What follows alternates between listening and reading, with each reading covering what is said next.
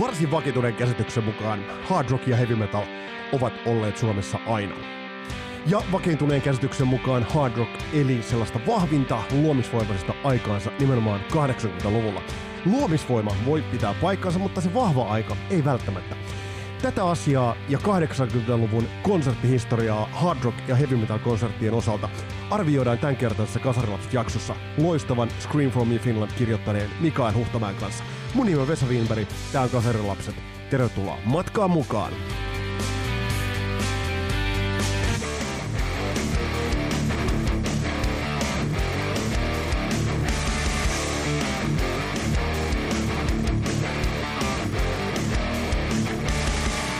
on keikkapäivä. Koulusta pääsee lähtemään kaksi tuntia ennen aikojaan kolmekin tuntia. Jos on oikein rohkelikko, niin silloin pääsee lähtemään heti siinä ruokailun jälkeen ja sitten päästään jollain kyydillä kohti Helsinkiä. Siellä iskän ladan takapenkillä huristellaan, ei ole mitään erityis, erityisiä poppikoneita, ei ole musaa, millä pystyisi fiilistelemään, ei mitään soittimia, ei mitään MP3-soittimia tai korvalappustereota, vaan fiilistellään koko matka sinne Helsinkiin pääkallon paikallisesta tulevaa keikkaa. Se lippuhan on tilattu jo noin kolmea kuukautta aikaisemmin, ja sitä lippuhan ei välttämättä aina saanut. Saattoi nimittäin käydä niin, että lippupalvelun numeron soitettiin, soitettiin ja soitettiin.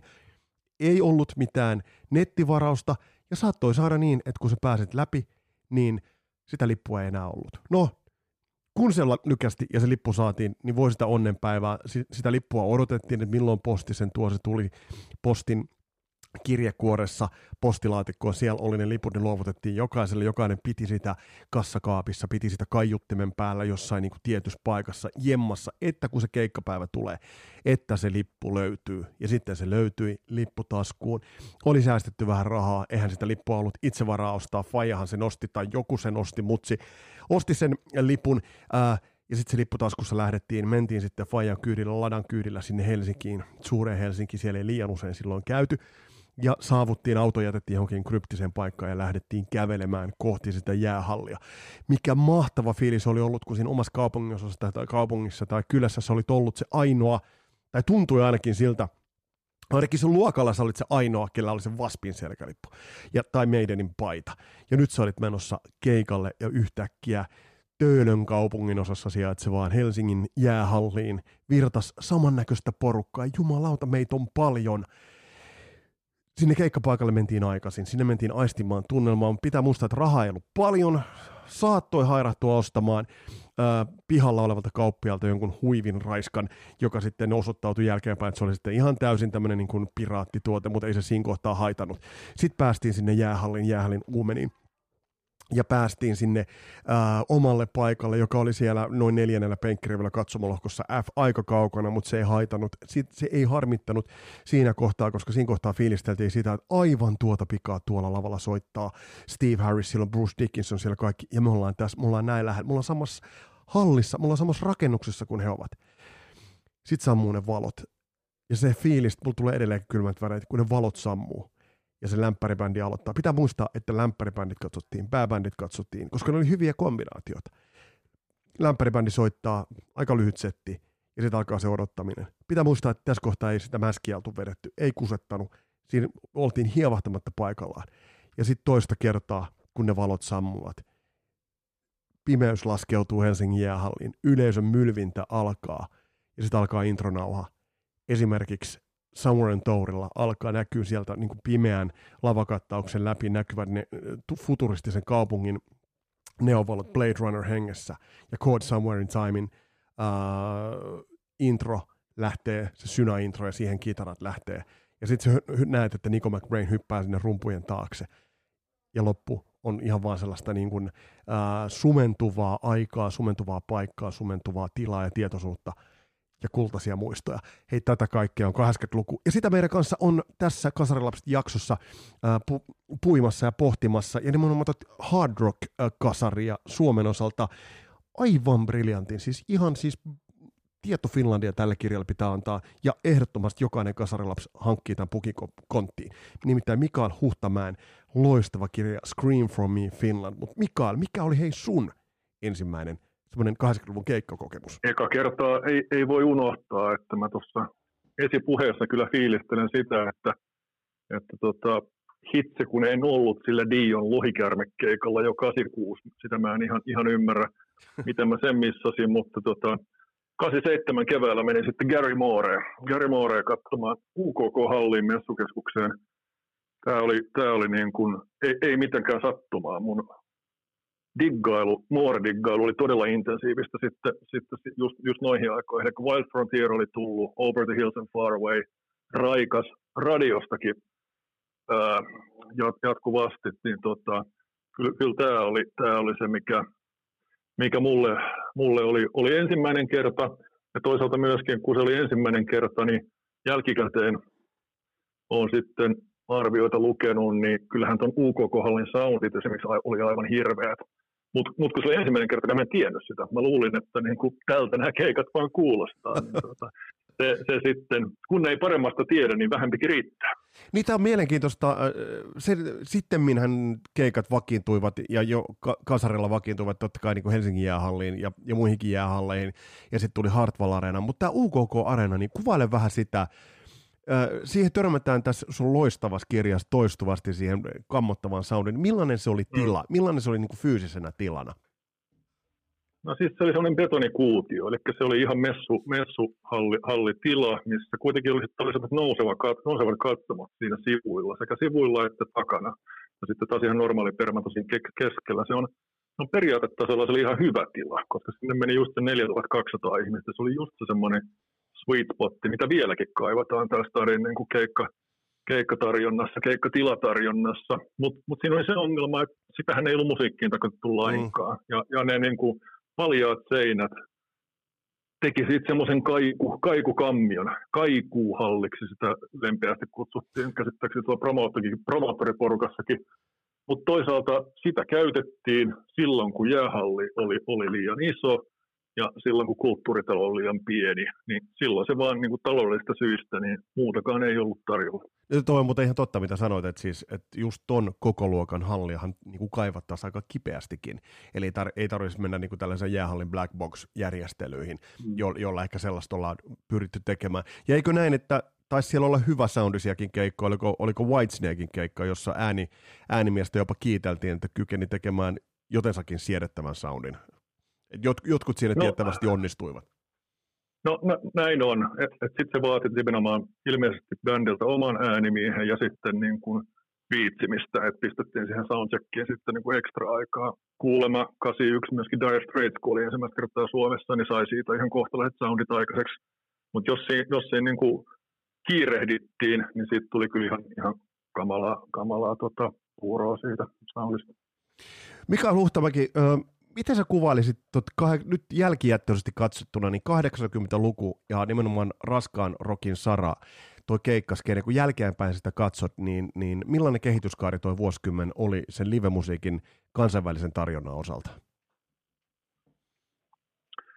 No joo, se oli aika monipuolinen, mutta tota, tämä fokus oikeastaan tähän kasari heviin syntyi ihan siltä pohjalta, että kyllä se semmoinen niin kuin kantavin teema, kantavin jossain määrin ehjä kokonaisuus, minkä nyt niin kuin irrotin niistä kaikista mahdollisista, niin kuin, niin kuin sanoin, Dire Straitsista ja mm. Huey Lewisista ja Totoista ja toisaalta niin kuin Bob Dylaneista ja niin poispäin. Ää, mut, ja nimenomaan oikeastaan sen takia, että oli tämmöinen selkeä ää, toinen aalto tälle, tälle tota raskalle rockille, heville, mikä alkoi tyhjästä. Eli niin kuin vuonna 80 täällä kyllä Iron Maiden kävi siellä Oulun Kuusrokissa, mutta muuten täällä ei tapahtunut yhtään mitään. Täällä olla, ollaan paljon puhuttu siitä, nyt on muisteltu, että 40 vuotta sitten, no edettiin vuotta 80, mitä levyjä silloin tuli? Silloin tuli Back in Black, silloin tuli tota, uh, Ossin ensimmäisen, Maidenin ensimmäinen Ace of Spades. Miten nämä vastaanottiin Suomessa? Ei mitenkään. Mikään näistä ei noussut Suomen levylistalle, näistä levyistä vuonna 80. Tämä kuvastaa sitä, toki tämä ei ole täystotuus. Kyllä niitä myytiin täällä, mutta niitä myytiin erikoisliikkeen kautta silleen ää, niin riittävän marginaalisesti, että niistä ei jäänyt minkäänlaisia listahavaintoja. Eli vuonna 80 heavy diggailu Suomessa lähti lähes nollasta. Ja tässä olet kirjassa tuonut erittäin hyvin, aina kun ensinnäkin se jaottelu bändeittäin on erittäin hyvä, ja sitten siinä on myös nämä listasijoitukset tähän alkuun. Ja, ja se, mikä tämä sama havainto itselle tuli mieleen, oli se, kun varsinkin meidän fanien keskuudessa esimerkiksi Peace of Mind-levyä pidetään täysin, täysin legendaarisena levynä, mutta tuolla kiertueella, kun bändi tuli Suomeen, niin kyllä, kyllä mutkin yllätti se, että miten vähän siellä sitten kuitenkin jäähallissa oli porukkaa. Äh, joo, no se pikkasen se yllättää muakin, koska sehän sitten taas oli jo ensimmäinen Peace of Mind justi, joka alkoi myymä, myydä täällä jo ihan mm. hyvin. Se, se ilmeisesti riittyy ihan sitten vaan niin kuin siihen toiseen asiaan, mikä mulle ei ollut täysin. Tämä oli vähän unohtanut tässä vuosikymmenten varrella. Heavy oli lasten musiikkia, teinien musiikkia, 12-16-vuotiaiden. Mm. Ja jos olet 12-16-vuotias, niin ihan samalla mikä se hintalappu, oliko se tuohon aikaan jotain 90 tai niin kuin 100 mm. pintaa, mutta tota, se oli paljon rahaa. Se oli, se oli paljon rahaa säästettynä viikkorahoista, niin, niin tota, yksinkertaisesti niin kuin sen kohdeyleisön lipunostokyky oli, oli sen verran rajallinen, että se vaati jo todella niin kuin vahvaa pohjakannatusta, että tota, sitten myöhemmin parilla seuraavalla keikalla sit meidän, pari keikkaa myöhemmin niin meidän tosiaan myykin sen täyteen, mutta pelkästään tuo Peace of Mind-vaiheen niin kuin suosio ei riittänyt, kuin siihen, mitä mä nyt sanoinkaan, kaksi, kaksi ja puoli tuhatta jäähallin silloisesta kuudesta ja puolesta tuhannesta kapasiteetista, niin se on, se on tota, vähän. Joo, se on, se on todella vähän. Toinen mielenkiintoinen havainto, mitä, mitä sä tuot kirjassa esille, niin äh, on, tämä kriitikoiden suhtautuminen. Äh, varsinkin nämä, varhaiset keikat, mutta mut, millaisia ajatuksia toi herättää, koska se, se oli kuitenkin niin kuin jossain määrin jopa hostiilia, äh, y, ylenkatsovaa se suhtautuminen niin kuin kriitikoiden osalta. Ja niitä on ollut tosi mielenkiintoista lukea nyt jälkeenpäin tuosta kirjasta, että miten kriitikot suhtautuvat moniin näistä keikoista. Joo. No, mä otan ehkä, ehkä niin kuin kunnolla perspektiiviä tässä vaiheessa. Eli kun, kun tota, jopa 50-luvulta asti seurannut näiden uusi, uusien musiikkityylien rantautumista Suomeen, niin, niin ei voi olla niin kuin vertaamatta sitä, että kun rock'n'roll tuli 50-luvun lopulla ensimmäisen Suomeen, niin kyllä silloin niin kuin vanhukset, tangon kuuntelijat ja, ja tota, ties mitkä iskelmäfanit, niin koki tämän vaarallisena. Rock and roll pilaa nuorison. Niin nyt mä vedän tämmöisen vähän, vähän tämmöisen aasesillan tähän niin kuin Hevin vastaanottoon, että tämä on, tämä on jotenkin pelot, kiinnostavaa lasten, lasten tai niin kuin mm. teinien musiikkia, joka, joka, joka, joka se on, se on jotenkin paholaismaista myös. Niin siinä saattaa ottaa näitä uskonnollisia ulottuvuuksia, varsinkin 80-luvun puolessa välissä mukaan. Ja, ja sitten on oikeastaan vaan se, että makuasioista tässä, tässä sitten loppujen lopuksi, jos haluaa niin koittaa jotenkin objektiivista arvioida tai ymmärtäväisesti arvioida, niin ei nämä niin kuin, soundin puolella erityisesti oli siinä 80-luvun alussa ää, toimittajia, jotka nyt ei yksinkertaisesti tykännyt tästä musiikista. Mm. Ja sitten kun oli kuin jossain määrin niin kuin pakko kirjoittaa tästä musiikista ja näistä keikoista, niin sitten taas ajan tyyli oli se, että jos ei tykätä, tykätä niin sitten se annetaan kyllä niin kuin kuulua myöskin hyvin vahvasti. Että se vaati oikeastaan sen sitten siitä 80-luvun edetessä, että, että tämä musiikkityyli, heavy, heavy yleisö kasvoi niin suureksi, että näiden lehtien piti ottaa niin kuin semmoisiakin toimittajia, jotka ymmärtää ja tykkääkin hevistä. Eli se, se vaati sitten näitä Juho Juntosia ja Zeus Mattiloita kehiin, niin sitten alkoi tulee niin kuin järkevämpääkin tekstiä. Joo, ja siis se oli, se oli vielä merkittävä esimerkiksi se, että, että se oli aina takuvarma, että levy, minkä Juho Juntunen kehui, niin se oli aina osoittautui loppujen lopuksi hyväksi, hyväksi levyksi. Äh, eli silloin tavallaan se oli, se oli nousevaa jopa niin kuin tietyllä tavalla niin kuin uutta ja jopa sellaista ehkä vastakulttuuria, mutta kun, kun lähdetään tarkastelemaan 80-lukua, niin siellä alkupäästä varsinkin, mutta mitkä oli sellaisia sun näkemyksen, ja kun sä oot perehtynyt näihin, niin sun näkemyksen mukaan sellaisia poikkeuksellisia, sellaisia ehkä merkkipaaluja, eli mitkä olivat tavallaan niin kuin, jotka veivät äh, Suomea eteenpäin niin kuin kansainvälisesti varteutettavana konserttimaana. Sellaisia ikonisia keikkoja. Toki sehän riippuu aina niin kuin keltä kysytään, mutta, mutta noin niin kuin isommassa mm. kuvassa, niin mitkä ovat, olivat sellaisia merkityksellisiä keikkoja? No joo, kyllä se siitä alusta pitää lähteä. Että samaan aikaan, kun sanoin, että täällä ei niin kuin tapahtunut oikein vuonna 80 yhtään mitään, niin tosi kiva, että se Iron Maiden buukattiin sinne Uusrokkiin tosiaan silloin tota, heinäkuussa, koska se, se sitten taas, että miten varhaisessa vaiheessa oli myöskin bändiuraa tosiaan niin kuin toinen ulkomaan keikka bändille, ikinä, niin tota, se tekee jo pelkkä varhaisuus tekee siitä itsessään niin kuin merkittävän, vaikkakin niin kuin se, se vaatii sitten jo vähän enemmän kaivausta, että löytää ihmisiä, jotka nimenomaan tuli sitten vartavasten meidän ja katsomaan sinne Ouluun. Eli tiesivät, että tämmöinen mändi on yleensä olemassa, mutta heitäkin on. Mut, mutta että oliko heitä niin kuin satoja, kenties siitä niin kuin kuudesta tuhannet hengestä, muistaakseni kun siellä lauantaina oli yleisöä, niin jotain tätä luokkaa se oli. Mutta oliko keikan jälkeen heitä kenties tuhansia? Mm. Ehkäpä, ehkäpä. niin, niin, niin. Ja, ja, ja siis äh, tuossa löytyy lukuisia herkullisia detaljeja, äh, että et Suomessa et esimerkiksi tämä, että äh, 83 Whitesnakeillä oli lämpärinä Osi Osborne, joka silloin toi ihan, ihan uuden kokoonpanon ensimmäisiä kertoja niin kuin lavalle. Tosi, tosi kiintoisa detalji. Se on, se on kiintoisa ja käsittääkseni tämä Ossin kitaristi, että Jake E. Leetäkin on, on kovasti arvostettu, joka silloin soitti ensimmäisen keikkansa Ossin kanssa, Joo. ensimmäisen julkisen keikkansa.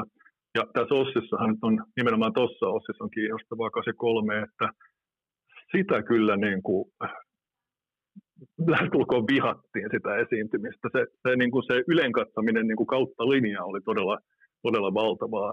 Tämä liittyy siihen, että tohon aikaan edes Black Sabbath ei ollut niin kuin, mm. tehnyt mm. oikein minkäänlaista renesanssia.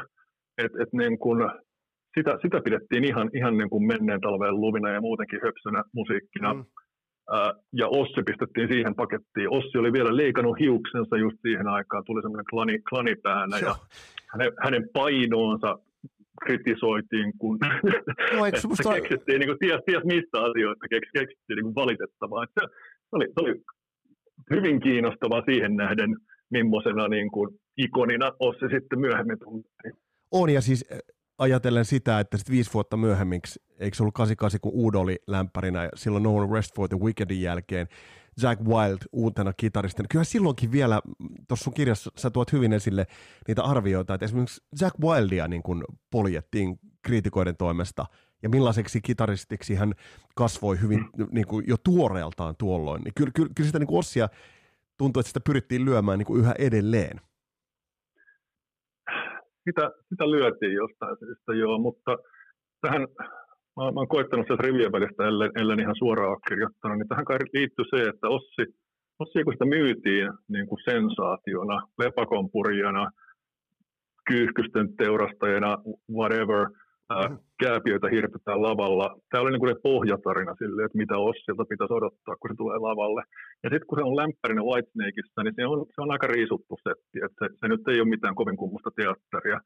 Ää, sama, sama juttu niin kuin toi 89 keikka sitten tota, toi, toi Uudon kanssa, niin ei sekään niin kuin ollut mikään valtava show, minkä se toi. Mm. Et, niin kuin hänet oli, oli myyty semmoisena niin kuin täysin maanisena sekopäänä, jolta voi, sopii odottaa sitten keikalla niin kuin jotain spektaakkelia. Ja tämä on kai yksi osa sitä. Mutta se toinen osa on se, että, että nimenomaan tämä Jack Wild-kritiikki, niin sehän keskittyi siihen aika, aika paljon siihen hänen show-tyyppiseen kitarismiinsa mm. ja sitten siihen kieltämättä pitkään kitarasoolonsa, että mä nyt menin naurattavuuksi, naurattavuuksiin asti sitten kellottaen nauhalta sen 15 ja puoleen minuuttia, mutta tota, se, se, oli pitkä, mutta sitten taas pitää muistaa, että tämä oli itse asiassa asia, jonka mä olin unohtanut. Nyt kun noita nauhoja tuolta kuuntelin, niin tota, kyllä, kyllä nämä soolot oli pitkiä. Ja sitten piti olla bassosoolo ja rumpusoolo ja se kitarasoolo, niin tota, en mä tiedä, tämä on makuasia, musta ne on vähän tylsää Joo, joo. Ainakin, ja, ainakin näin jälkikäteen. On, ja sitten sit, kun siellä oli tiettyjä kitaristeja, jotka välttämättä heille ei ollut ihan edellytyksistä aina niin vetää niitä sooloja, mutta sitten kuitenkin niitä vedettiin. Hei, Mikael, yksi juttu on kiintosa, tämä eksotiikka, mitä Suomi tarjosi bändeille. Äh, mm. Nämä keikkapaikat, ajatellaan mitä esimerkiksi Motorhead ja Wasp äh, kävivät läpi, se oli kaavia, siellä oli, siellä oli mm. tämän tyylisiä niin kuin, todella niin kuin eksoottisia niin kuin paikkoja. Tämä on ollut varmaan aika kummajainen niin kuin, tämä Suomi monelle ulkomaan elävälle. Äh, on se ollut, että mä oon kauhean iloinen sit, kun tarpeeksi noita lähteitä penkoo läpi, niin sitten löytyy niin kuin tietoa esimerkiksi sitten kun 84 Metallica lähti niin kuin yötä vasten Tarvasjoelta Nivalaan, niin niin tota, että saivat oikein niin kuin peltikolarin aikaiseksi siitä sitten, että joku, joku paikallinen raumalainen kaveri siellä törmäsi, ilmeisesti nukahti rattia ja törmäsi heidän kylkeensä ja sieltä mentiin sitten Rauman poliisille selvittelemään näitä asioita. Äh, ei, ei ketään sattunut siinä yhteydessä, mutta selvitteltiin asiat ja, ja tota, bändi jatkoi sitten ää, sinne, sinne Nivalaan. Ää, eli, eli ihan tämmöistä niin kuin arkista tieliikennekulttuuria. Mm. Pääsi oppii myöskin WASP tosiaan siinä pari kuukautta aikaisemmin, siinä 84, eli he oli matkalla sitten taas, eli väärin muista, Kaaville Joo. Huittisista, ja siitä, siitä sitten Blacki muisteli pitkäänkin tätä niin kuin hirvikolaririskiä, että tota, hirvi tosiaan melkein tuli heidän, heidän bussistaan sisään, ja, ja tota, mutta ei tullut sisään, mutta se shokki, mikä Black koki siitä, että miten, miten norsun kokoinen hirvi tulee mm. sieltä tarkoituksenaan tappaa koko bussillinen, bussillinen hevareita, niin tota, ää, se kuulosti vähän pelästyneeltä jopa, jopa tämä Black. Hei, mitä, hurja niin, Kyllä. Hei, mitä, mitä sä niin kuin siitä, siitä ajattelet, että, että um, osalle bändeistähän Suomesta tuli semmoinen, että, että he olivat aika uskollisia Suomelle, vaikka ehkä välttämättä ei olisi ollut tarvetta. Ajatellaan vaikka meidän, ja kun tullaan Somewhere in Time tai Seven Sun levyjen aikaan, ne oli valtavia kaupallisia menestyksiä. Mm, sitten tänne ei kuitenkaan saatu tiettyjä bändejä. Tänne ei, tietyt bändit eivät tulleet siinä, siinä ihan suosionsa huipussa. Et esimerkiksi mielenkiintoista oli, on, on se, että esimerkiksi Whitesnake ei tullut silloin 87-levyn haminoissa. Uh, mm. Def Leppard ei ole tullut siinä, siinä vaiheessa. Oliko sellaisia bändejä no. näiden lisäksi, mitä tänne ei saatu 80-luvulla? Öö, oli, oli jotain. Että oikeastaan kiinnostavaa on minusta se, että se niitä oli tosi vähän, mutta aivan oikein, niin kuin Whitesnake kunnon tukkahäviaikoina, Def Leppard niin kuin hysterian aikoina, Aerosmith ei tullut vielä niin kuin isoista, mm. vielä 80-luvun puolella, ja, ja sitten taas niin kuin vähän rankemmalta puolelta, niin Slayer. Slayer tuli vasta sitten 90-luvun, reilusti 90-luvun puolella. Se on mielenkiintoista. Noi on, noi, noi on ne niin kuin keskeisiä sitten taas, missauksia. Joo, se on, ja sitten taas kääntäen on mielenkiintoista, että esimerkiksi Mötley Crue kuitenkin tuli uh, tuli Dr. Feelgood kiertueella siinä lokakuussa, just itse asiassa näitä, näitä aikoja tuossa vuosipäivä tuli, ja Bon Jovihan kiersi täällä kovimman, kovimman suosionsa aikana. Joo, nämä on kyllä sitten niin kuin melkein menee sattuman piikkiin sitten, että jos bändi tulee tänne niin varhain, että niillä ei ole niin kuin sitä levymyyntiä jo pohjalla, niin, niin siinä on sitten ollut jotain, tyypillisesti jotain synergiaa että niin kuin jonkun Pohjoismaan mm. rundin osalta tai jotain vastaavaa, että ei ne, ei ne vartavasti ole bändi itse tänne mm. yleensä, yleensä tota, tuppautunut. Ö, yksi, yksi asia, joka, joka pistää silmään kovin, on tämä suomalainen konserttikulttuuri noina aikoina. Eli, eli niin kuin mm. se, että, että me ollaan totuttu siihen, että kyllähän täällä nyt ollaan totuttu järjestämään, mutta tämä oli mielenkiintoinen tämä, mitä tuot usean keikan osalta, tämä valot päälle. Jos yleisö ei kä- käyttäydy kunnolla, niin järjestysmiehet laittavat valot päälle. Vaikea kuvitella, että nykyään tapahtuisi. Joo, se oli aika yleistä ja se oli ilmeisesti niin yleistä, että ihan kaikki niin kuin lehdet ei ole viittinyt siitä mainita, jos niin on käynyt, mutta se, se alkoi kyllä siitä Mötrheadistä 81, eli, eli siinä yhteydessä nimenomaan sitä rynnimistä. Ja se rynniminen, kun se liittyi siihen, että kun siellä jäähallin permannolla tosiaan oli vuoteen 86 asti penkit, mm. että vaikka oli miten niin kuin kovaa, kovaa tota, vääntöä lavalla, niin periaatteessa järkkärit pyrki siihen, että jengi istuu penkissä siinä, siinä permannollakin ja eihän se nyt sitten Meterheadillä oikein toiminut, vaan, vaan jengi lähti vellomaan siinä jo, jo niin kuin tankin, eli lämpärin aikana sinne eteen ja, ja sitten siinä oli niin kuin vekslausta ees taas. Ja siinä yhteydessä sitten niin kuin ruvettiin pistää valoja päälle sitten kai uhkauksena, että tämä keskeytetään tämä koko keikka, ellei porukka nyt ainakin rauhoitu ja mene vähän taaksepäin. Mutta sitten tässä on niin kuin tiet, ja esimerkiksi tässä Meterhead-tapauksessa niin kuin ymmärrettävä, että sieltä alkoi porukka oikeasti niin kuin heittäytyy, yritti tietenkin laskeutua tyylikkäästi sieltä yläkatsomoista sinne permanolle. Ja, ja tota, se on kieltämättä sitten vähän vaarallista puuhaa, ja siellä tosiaan joku, joku sai katkaistua jalkansa siellä, siellä Meterheadissä myöskin, niin, niin tota, siinä oli vähän, no tämä oli ensimmäinen hevikeikka jäähallista, niin siinä oli ilmeisesti yleisölläkin vähän harjoittelemista siitä, että miten täällä ollaan. Mutta toisaalta se, mikä on niin kuin kiinnostava aihe, minkä on vähän unohtanut kanssa, niin kyllä nämä järkkärit pitäisi olla parhaimmillaan väkivaltaisia. Eli siis niin näitä 12-16-vuotiaita saatettiin ihan kunnolla äh, käyttää fyysisiä keinoja sitten lyödä töniä lasta, joka ei käyttäydy miten pyri, hal, järkkäri haluaa, niin tämä, tämä mulle palautui hiljakseen mieleen, että kyllä tämä kuuluu ihan 80-luvun vielä niin kuin käyttäytymiskulttuurin, että järjestysmies edustaa virkavaltaa ja voi sitä myöskin osoittaa sitten ihan fyysisin keinoin. Joo, ja tämä, on, ja tämä on kiinnostavaa, että myös artistithan huomasivat tämän, että miten, miten järjestysmiehet yleisöä kohtelevat. Että et siinä mielessä niin, niin aika, aika jännitteisiä tilanteita varmasti.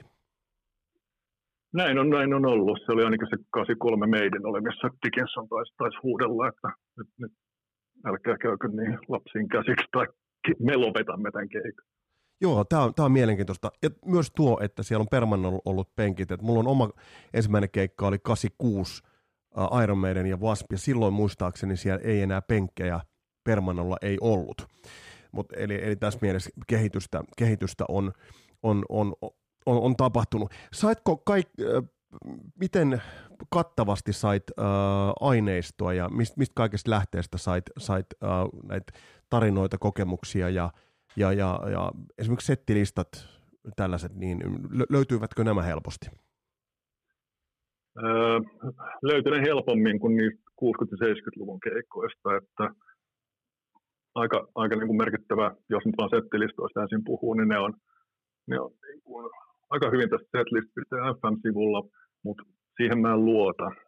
Siellä on ihan kummallisia kummituskeikkoja, mitä ei ole olemassakaan. Niin kuin Suomessa vieläkin joku, joku sinne pistänyt, mutta äh, melkein aina ne settilistat, mitä siellä on, niin perustuu yleisöäänityksiin.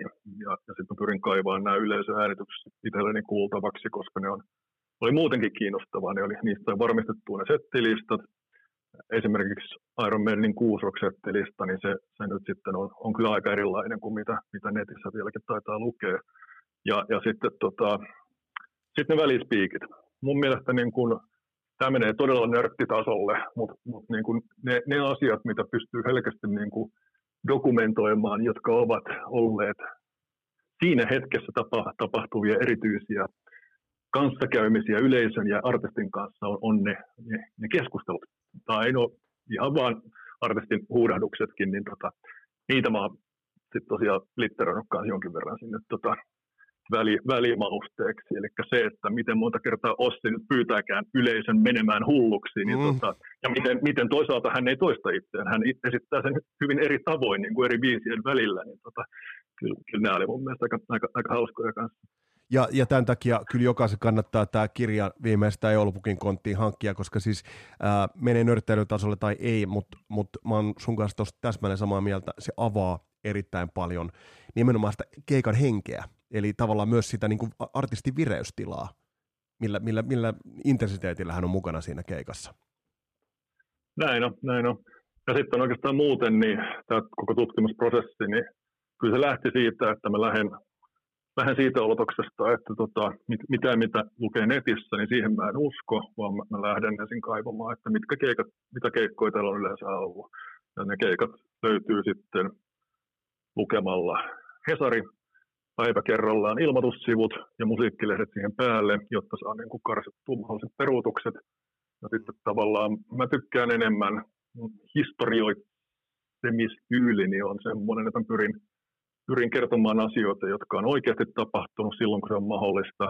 Ja sitten taas, jos on tarina, jota ei pysty vahvistamaan, niin sitten se voidaan kertoa ihan jonkun sulla kyllä, kyllä niin kuin tarinana. Mutta aikalaislähteet on mulle ehdottomasti ne tärkein. Eli sen takia luin sitten kaikki, kaikki musiikkilehdet.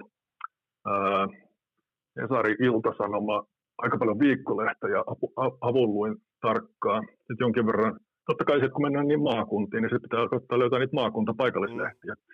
Ja tota, sepä sitten onkin taas vähän haastavaa, että on esimerkiksi keikkoja tietenkin Metallika Nivalassa, ei, ei löydy yhtään lehtijuttua, että ei ollut Nivala-lehti, oli, oli paikallislehti, siinä ei sitä noteerattu.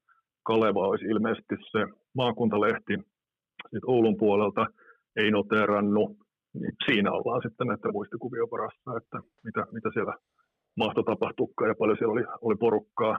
Mutta mä halusin sekata ne, että pois lukien, nyt, nyt täytyy myöntää, sitten kun Möterhead teki silloin 84 sen, oliko se viiden mestaan tota, maakuntarundin, niin tota, sitten sit mä, sit mä tota vähän laiskottelin, että ihan jokaista keikkaa en lähtenyt enää kaivamaan, että löytyykö niin kuin Siilinjärven paikallislehdestä maininta, koska tuosta Motorhead-kappaleesta tuli aika pitkä muutenkin. Että tota se, se, se, sai nyt riittää sitten lepakkoon taisin painottaa sen storin ja, ja husulaan. Kyllä, mutta se, mut se kanto, kanto erittäin hyvin. Ja nämä settilistat on myös sen takia mielenkiintoisia. En nyt paljasta esimerkiksi, mikä on, oli meidän niin Kuusrokin keikan ensimmäinen biisi. Itselle oli pieni yllätys, mutta ottakaa kirja käsin, niin löydätte ton, ton sieltä ja siihen kannattaa perehtyä. Mutta hei, äh, jos ajatellaan näitä, kun sä oot aikalaismuistoja niin kun kerännyt, niin mikä on semmoinen, mistä on tullut eniten? Mikä on semmoinen, mikä on selvästi niin resonoinut jengissä eniten?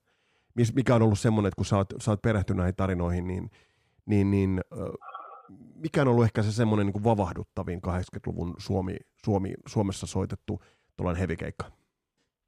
Joo. Ehkä semmoinen selkeä niistä tarinoista, ja sitten oikeastaan kun kuunteli ja katseli sen keikan nyt läpi, kun tästä oli videotakin, niin, niin, niin Metallica oli mulle liian rankkaa kamaa vielä tuossa 80-luvun puolessa välissä. Mä löysin sen diggailumielessä siinä oikeastaan Onein paikkeilla sitten hissukseen eteenpäin. Sitten mä olin, olin muualla estyneenä, mutta mut se 88 Metallica ja Queensryche-keikka, niin se, se tunnelma, mikä sekä nauhalta välittyy sekä bändistä että yleisön niin kuin meuhkaamisesta, niin olisin halunnut olla paikalla. Ja tuntuu, että se, ne, jotka olivat paikalla, niin nostaa sen, sen keikan kyllä todella korkealle. Ja kun tämä video on, on tuolla YouTubessa, niin tuntuu siltä, että jopa ihmiset, jotka ei ollut vielä syntynytkään tolleen, kun ne katsoo sitä niin kuin heiluvalla kameralla kuvattua keikkaa, niin kokee, että tämähän on yksi Metallican kaikkien aikojen parhaita keikkoja näin niin kuin kokonaisuutena, niin tämän nostaisin aika korkealle. Mutta mut myöskin oikeastaan sen takia, että tämä oli jo tämä edusti niin kuin musiikillisesti tuulia tulevasta. Eli mm. tämä kombo nimenomaan Queensrychein Operation Mindcrime rundilla ja sitten Metallica Justice-kiertueella, niin tässähän oltiin jo niin kuin herättelemässä tämmöisen niin progemetallin nousua, mikä varsinaisesti alkoi kyllä paljon myöhemmin, mutta musiikillisesti myöskin niin kuin todella kova, kova setti.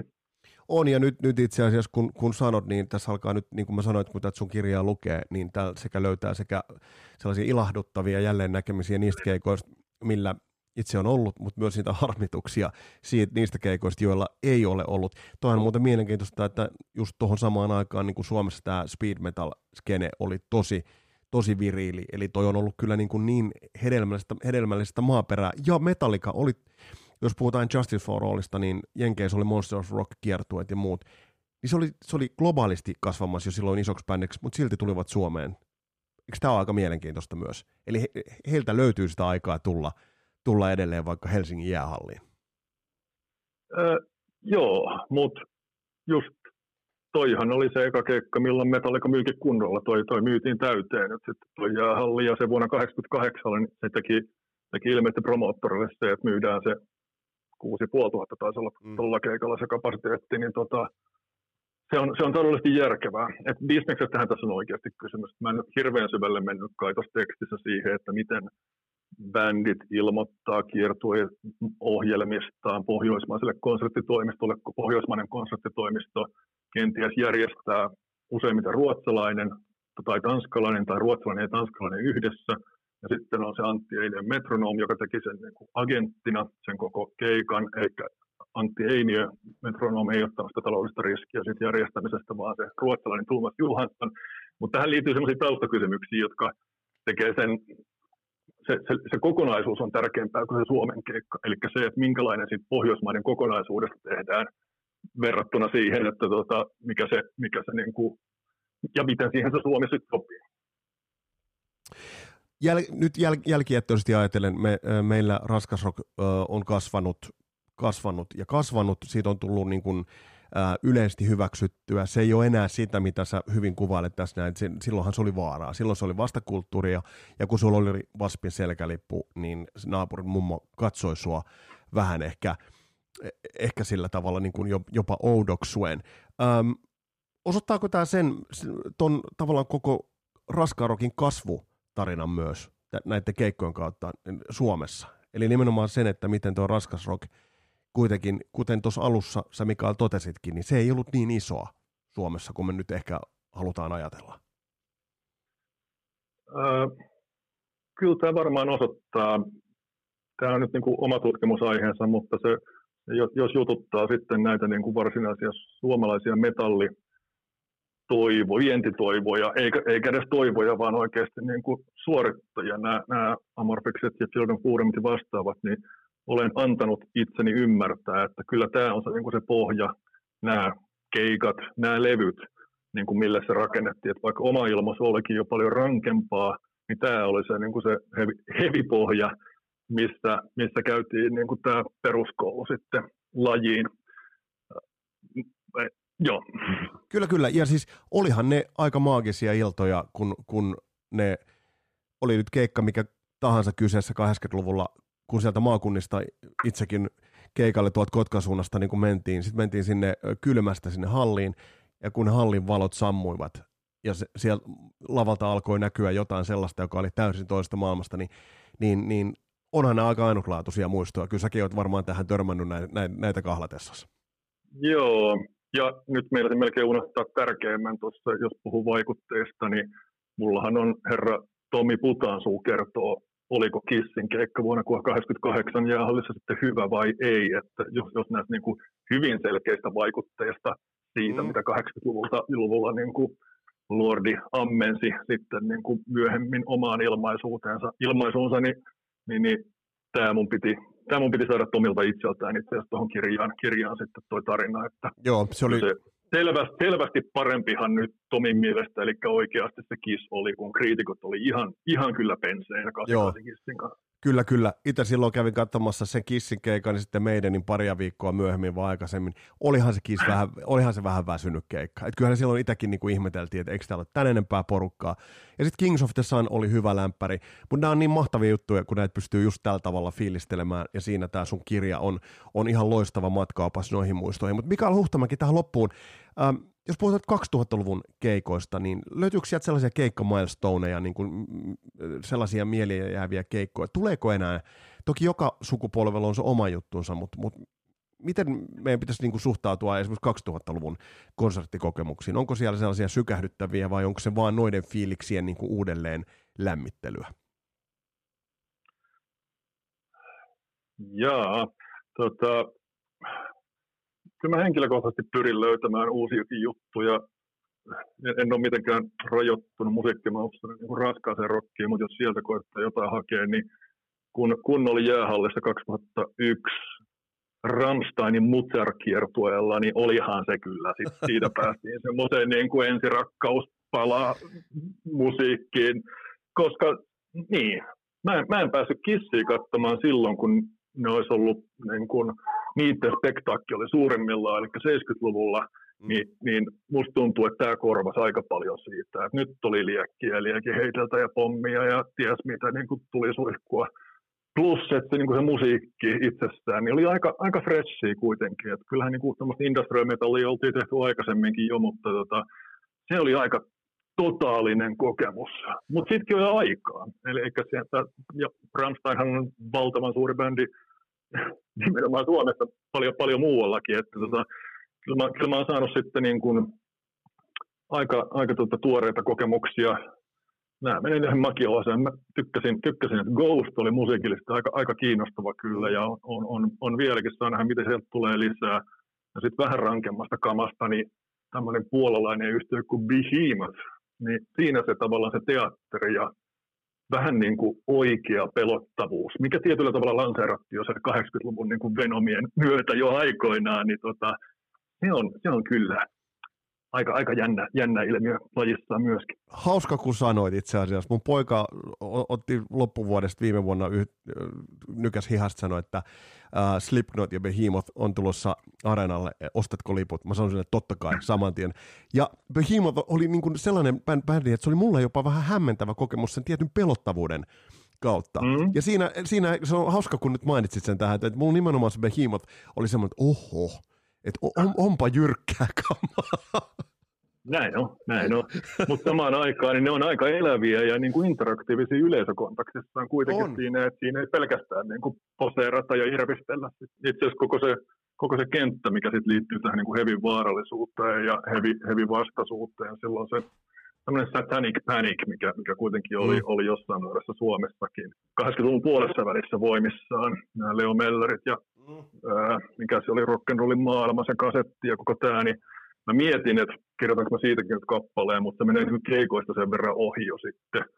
Vaikkakin se tämmöisen niin heavy-ilmiön käsittelyn kannalta niin oli, oli semmoinen, minkä moni on itse asiassa unohtanut. Moni, moni luulee, että se, se oli vaan sitä jenkkien hommaa, missä niin kuin pistettiin varoitustarroja ei, mut, ei, mut ei. Mä, to, mä, to, mä, to, mä, toivon, että se välittyy noista joistain, koska jotkut toimittajat taas vähän irvailee sen, sen asian kanssa noissa niin kuin sitaateistakin, mitä on siellä, siellä käyttänyt sitten taas, että miten paholaismaista se on. Täm, tämän mä olen kanssa vähän niin kuin unohtanut. Joo, ei, joo, se, mut, joo, mutta kyllä mä, mä itse muistan, ja sitten muistin just se kissikeikka, että siellä, siellä joku niin kuin saarnas just ennen keikkaa lavalla ja, ja tällaisia, tai että, tai että, se oli hauska se, että Vaspin keikalla, niin siellä on ollut rukoilijat siellä niin kuin lepakossa siellä takarivissä. Et, et, et, kyllä, ja, ja, ja, siis, et, ja mä muistan ajankohtaisohjelmia Ylelläkin, missä niin kuin tässä puhuttiin huolestuneeseen sävyyn. Et, et, et, et siinä mielessä, ja sehän vaan teki tuosta kaikesta niin, kuin niin hiton, hiton hienoa. Että se, se, on muuten, hei, se on muuten mielenkiintoista. En ole, tuohon Mötley Crewhun en ole vielä tullut, mutta se on muuten mielenkiintoista. Pakko sanoa. Mä mm. lähdin vaihtari, vaihto-oppilaaksi äh, syyskuussa 89.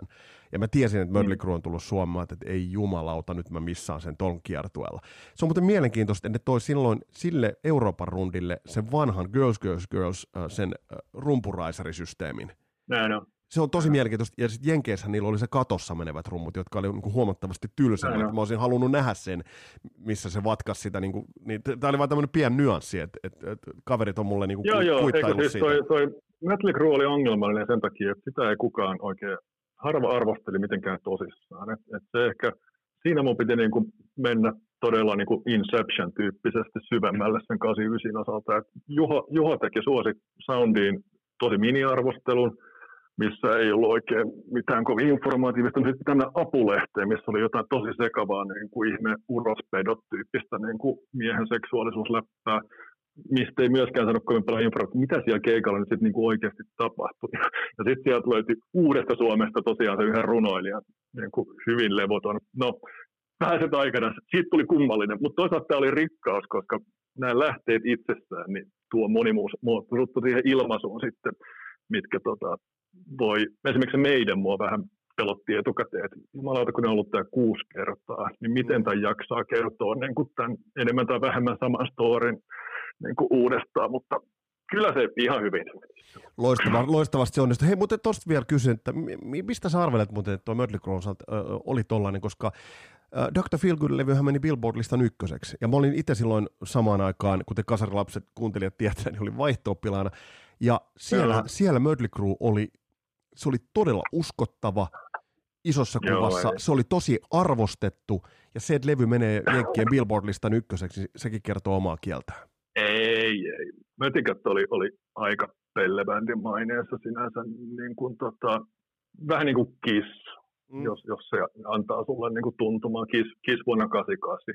Et niin kuin, koska niiden, kun se musiikki oli kuitenkin sitä glam rockia niin kuin jotenkin kevyttä, ja sitten se, niin kuin se niiden imago No, tämä on nyt hirveän subjektiivista tietenkin, miten asiat, asiat koetaan, mutta nämä toimittajatkin niin kuin ainakin kertoo yleistää siellä, että siihen nähden, miten huono, huonossa maineessa mötikätkin, muistaakseni 86 keikan yhteydessä sanotaan, niin onhan tämä ihan ok. Niin kuin ihan kivaa rockerollia. Tämä on kuitenkin tämä meininki täällä. Et, et, niin kuin se lähtöoletus oli niin kuin todella negatiivinen. Et, et, et se, on, se, on, se on vähän yllättävää. Ja en mä tiedä, jonkinlaisen renesanssihan tämä bändi on nyt kokenut vasta sen Dirtin myötä sitten Suomessa. Että eihän tämä niin kuin mega, megamyyjä ollut, ollut Suomessa koskaan. Ja näkyy niistä yleisömääristäkin sitten. Näin totesi Mikael Huhtamäki ja tosiaan kirja Screen from Me Finland löytyy kyllä varmaan hyvin varusteluista kirjakaupoista ja verkkokirjakaupoista ota haltuun. Hei, tässä oli tämänkertainen Kasarin lapset jakso. Kiitoksia palautteesta liittyen Jyrki Linnankiven haastiksiin ja Jyrkin seikkailuita tullaan seuraamaan myös jatkossa. Siellä on huikeita tarinaa tulossa. Ja seuraavassa jaksossa ei tule DAD. Seuraavassa jaksossa käsittelyyn otetaan nimittäin Europe. Mutta tämä oli Kasarilapset tällä kertaa. Mukavaa, että olit kuulolla. Palataan astialle. Moro!